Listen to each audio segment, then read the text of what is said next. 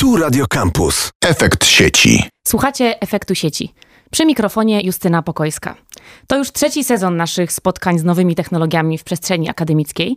Trzeci sezon, w którym przyglądamy się badaniom nad transformacją cyfrową i jej konsekwencjom dla nas, zwykłych użytkowników internetu. A dziś ze mną w studiu użytkowniczki niezwykłe, dwie silne kobiety, od których właściwie zaczęły się badania rewolucji cyfrowej na Uniwersytecie Warszawskim i które pozwólcie, że to powiem, e, nadały ton debacie akademickiej o cyfryzującym się świecie. W nauce i nie tylko. Pani profesor Katarzyna Śledziewska, dyrektor zarządzająca DELAB UW, Wydział Nauk Ekonomicznych. Dzień dobry, witam Państwa. Cześć Justyna. Cześć Kasiu. I pani profesor Renata Włoch, Wydział Socjologii, koordynatorka DELABu. Cześć Renato. Dzień dobry. Spotykamy się chwilę, dosłownie chwilę po promocji waszej nowej książki. Książki, która jest już kontynuacją, a może drugą częścią albo zupełnie nową częścią waszych rozważań na temat gospodarki cyfrowej. O czym przeczytamy w tej nowej książce, Kasiu? No, oczywiście o transformacji e, cyfrowej gospodarki i społeczeństwa, ale też nadajemy w tej książce też nowe ramy i właśnie o tych nowych ramach e, transformacji cyfrowej można przeczytać. A ramy dotyczące jakich przestrzeni naszego życia? Przeleciałam spis treści, było tam o rynku, o ym, sprzedaży, o pracy, o gospodarce w sensie makroekonomicznym. Co dotyka tam człowieka w tej waszej książce? No dotyka wszystko, dlatego że my jako ludzie funkcjonujemy w gospodarce, funkcjonujemy w społeczeństwie, się, które się właśnie teraz cyfryzuje i stąd też e, jesteśmy poniekąd, tworzymy te mechanizmy i poniekąd też e, no, e, jesteśmy, nasze życie zmienia się podług tych, tych mechanizmów, które tworzymy.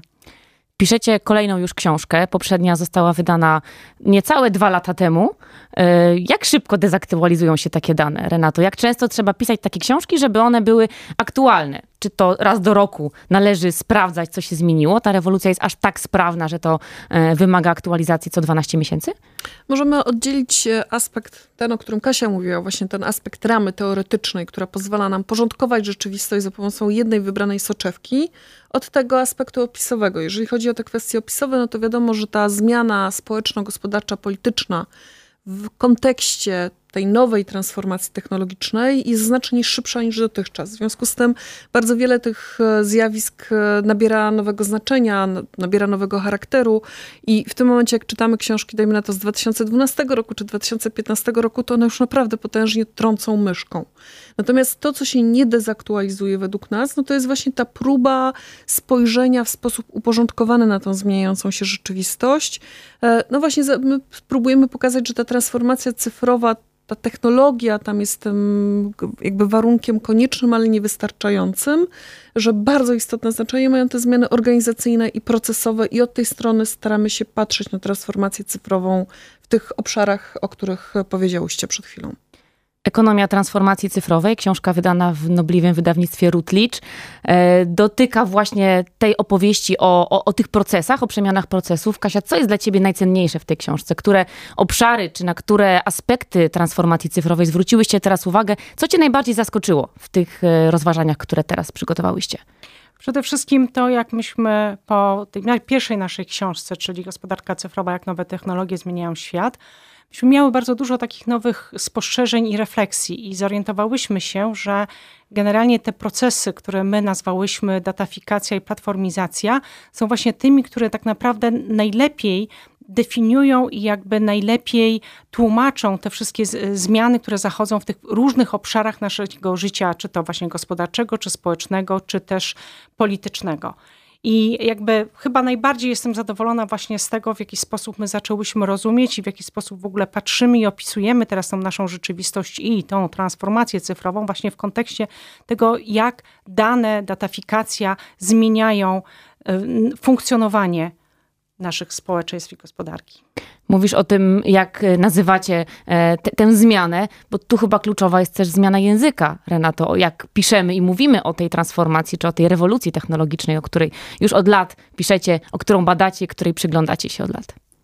Stały dylemat badaczy, zwłaszcza tych, którzy pracują w ramach nauk społecznych, e, i dotyczy tego, w jaki sposób zachować pewną ciągłość właśnie tradycji teoretycznej, metodologicznej, pojęciowej, a w jaki sposób ujmować te nowe zjawiska, które pojawiają się w przestrzeni społecznej, gospodarczej i politycznej.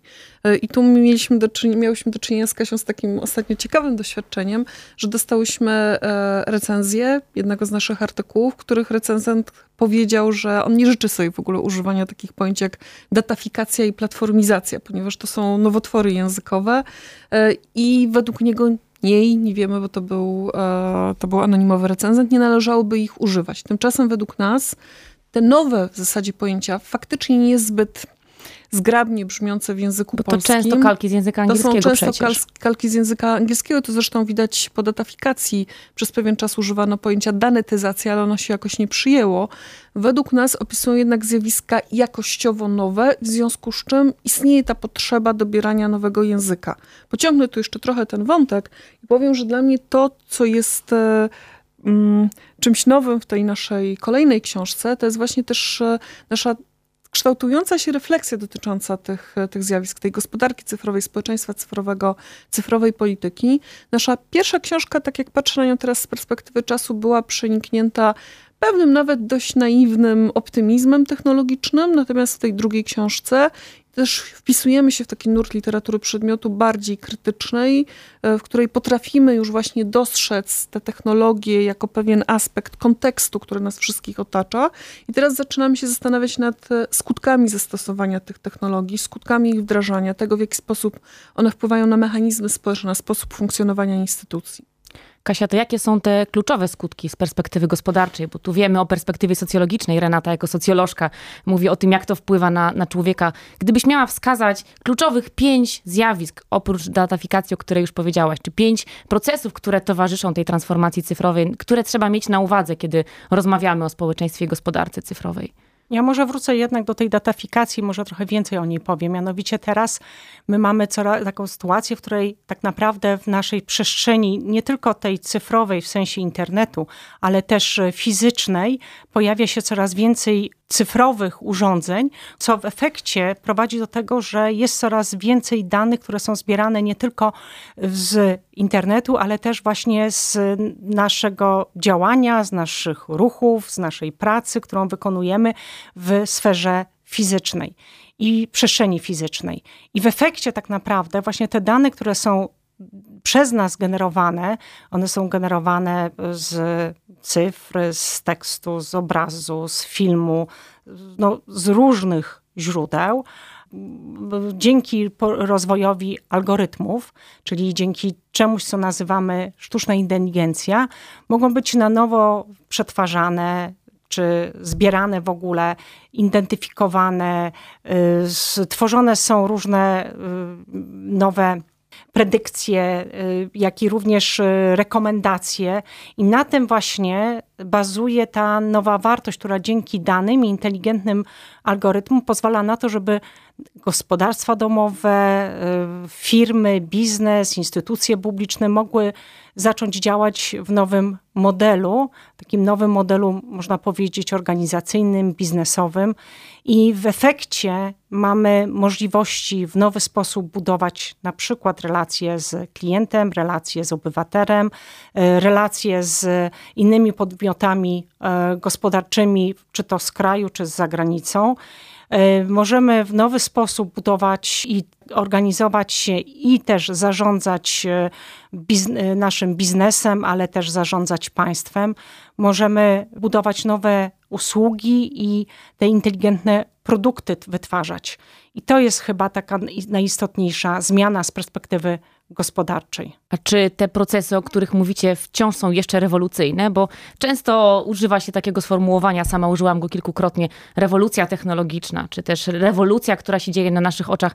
No, dla niektórych słuchaczy to pewnie już nie jest rewolucyjne, bo żyją w tym właściwie od urodzenia. Czy, czy to wciąż są zmiany, które są na tak daleką skalę, czy ta, tak daleko idące, że możemy mówić, że to jest rewolucja, która się toczy na naszych oczach? W tym momencie faktycznie ten efekt nowości już ginie i tak jak powiedziałam, szczególnie jasno to widać w tym pojawiającym się bardzo mocno nurcie krytycznym, tak? Dla mnie szczególnie ciekawe jest na przykład to, w jaki sposób zaczyna się mówić o polityce danych czy polityczności danych. Kto posiada dane, kto kontroluje dane, kto wykorzystuje dane, w jakim celu, bo już to, że my produkujemy te dane i że zdecydowana większość naszych działań i naszej rzeczywistości jest zdatafikowana, e, to już jest pewna oczywistość, to już jest kontekst, w którym my funkcjonujemy. Musimy właśnie brać to jako ten kontekst i na tym próbować wypracowywać te nowe propozycje i teoretyczne, i metodologiczne. Czyli żyjemy w świecie danych i jest to nieuchronna konsekwencja tej transformacji, która się teraz dzieje? Czy możemy uciec od ty tego gromadzenia danych, czy też zbierania śladów cyfrowych o nas samych, gdziekolwiek Powiedziałabym, żyjemy w świecie, gdzie każda, każdy obiekt fizyczny, również my, zaczynamy, zaczyna mieć swoją reprezentację cyfrową. I od tego się nie da uciec, no bo używamy telefonów komórkowych, mamy różne urządzenia typu y, inteligentne zegarki, czy jakieś inne inteligentne urządzenia, ale też y, jeżeli przechodzimy ulicą, a akurat, e, dajmy na to, e, prowadzący swój biznes e, piekarz właśnie doszedł do wniosku, że on zoptymalizuje godziny pracy swoich pracowników na podstawie tego, jaka jest ilość osób przychodzących pod jego piekarnią danego dnia i w jaki sposób oni tam, dajmy na to, reagują na reklamy, które, no cokolwiek, no to to się okaże, że również samo przejście ulicą jest nasze, już jest datafikowane. Więc stąd nie jesteśmy w stanie już teraz od tego uciec. Co jest ważne, to jest to, w jaki sposób my to e, analizujemy, w jaki sposób my o tym mówimy, jak to rozumiemy i dalej, co z tym robimy, to znaczy, czego się zaczynamy domagać e, w, też od no, rządzących, że w jaki sposób układać na nowo ten nasz świat, w jaki jakie kontrakty powinny teraz być na nowo e, negocjowane pomiędzy pracownikami a pracodawcami, czy pomiędzy na przykład studentami a uczelniami. Wszyscy dajemy teraz już swoje dane jak słucham was, to nawet między jedną a drugą kwestią już z tego optymizmu technologicznego przeszłyście do takiego co najmniej realizmu, jeśli nie pesymizmu e, związanego z technologiami. Czy o tych konsekwencjach będziecie jeszcze pisać, czy przyglądacie się dalej tym konsekwencjom, o których teraz Kasia powiedziała? Bo mówi się trochę o, o, tych mankamentach wynikających z korzystania z nowych technologii, o zagrożeniu prywatności w sieci, o tych danych, o których mówi Kasia, a czy będziecie przyglądały się jakoś szczególnie e, konsekwencjom właśnie tym niekoniecznie kolorowym kolorowym i różowym e, związanym chociażby z naszymi bliźniakami cyfrowymi?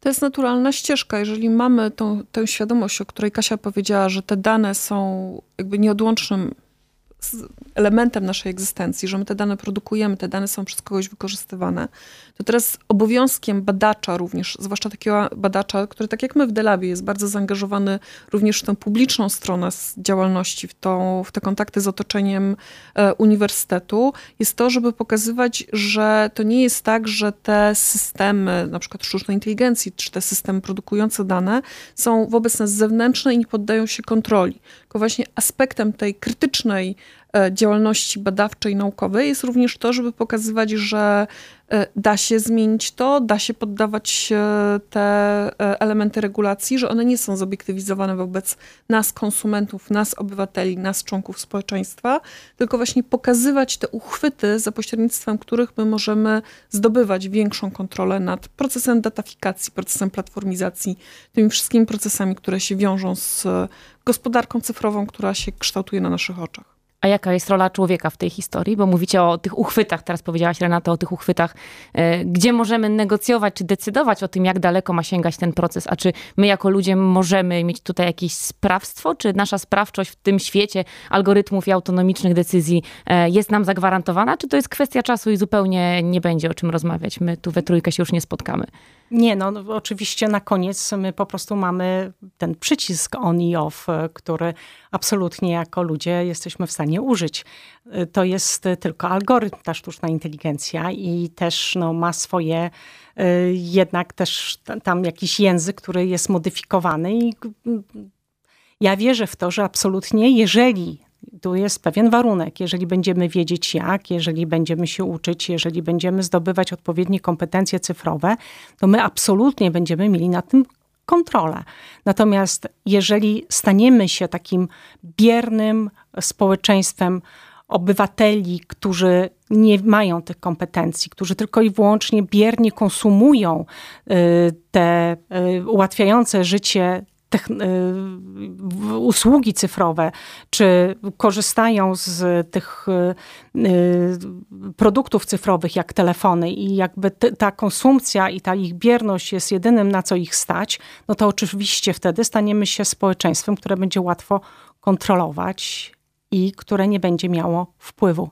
To jeszcze y, refleksja socjologiczna, uzupełniająca ekonomiczne, acz, acz bardzo y, humanocentryczne spostrzeżenie profesor Śledziewskiej. No Renato. właśnie, może ja dorzucę trochę tego pudru socjologicznego na to, że ja myślę, że my żyjemy faktycznie w ciekawych czasach, kiedy tej renegocjacji ulega również funkcjonowanie tych instytucji, które dotychczas porządkowały naszą rzeczywistość, czyli na przykład państwa.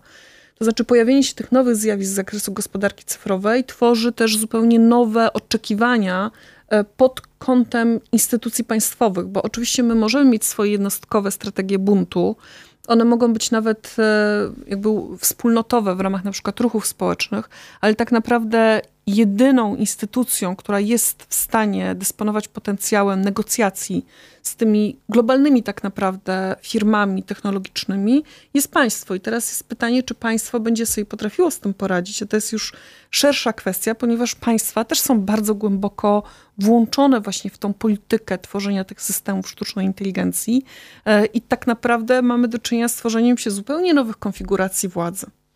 Zaczęłyśmy od Waszych publikacji, więc skończmy na ciekawości publikacyjnej. Czy jest coś, co jeszcze interesuje profesor Włoch i profesor Śledziewską w tym obszarze i czego można spodziewać się w Waszych kolejnych książkach? Jakie obszary, Waszym zdaniem, są jeszcze niedobadane, albo co pozostało Waszą ciekawością badawczą, na co możemy liczyć? Bardzo rozwija się datafikacja pracy i wprowadzenie z automatyzowanych y, procesów, y, co będzie przejawiać się tym, że e, osoby nawet e, z wyższym wykształceniem mogą tracić pracę, albo ich praca zupełnie będzie zmieniała charakter.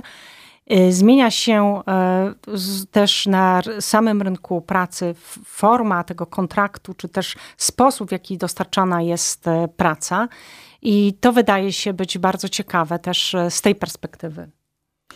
E, bardzo nas obydwie też ciekawią kwestie globalizacji e, i tego, jak pod wpływem tych e, nowych procesów zmieniają się procesy globalizacji i jak zmieniają się właśnie funkcje zakotwiczenia, jakby struktura też tego, co nazywamy global governance w dobie cyfrowej globalizacji. Więc myślę, że w tym kierunku będą szły nasze kolejne działania i nasze kolejne publikacje na które niecierpliwie czekamy, a tymczasem odsyłamy zainteresowanych do dwóch książek na ten temat, oczywiście pośród wielu innych publikacji naszych znakomitych gościń. E, Gospodarka cyfrowa, jak nowe technologie zmieniają świat, książka pierwsza i druga książka Ekonomia transformacji cyfrowej po angielsku w wydawnictwie Routledge, więc zainteresowanych odsyłamy.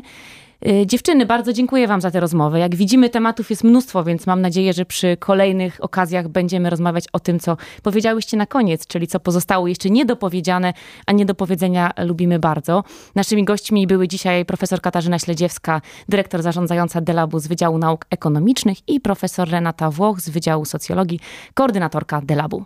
Dzięki, do widzenia. Do widzenia. A my słyszymy się jak zwykle w kolejnym odcinku Efektu Sieci.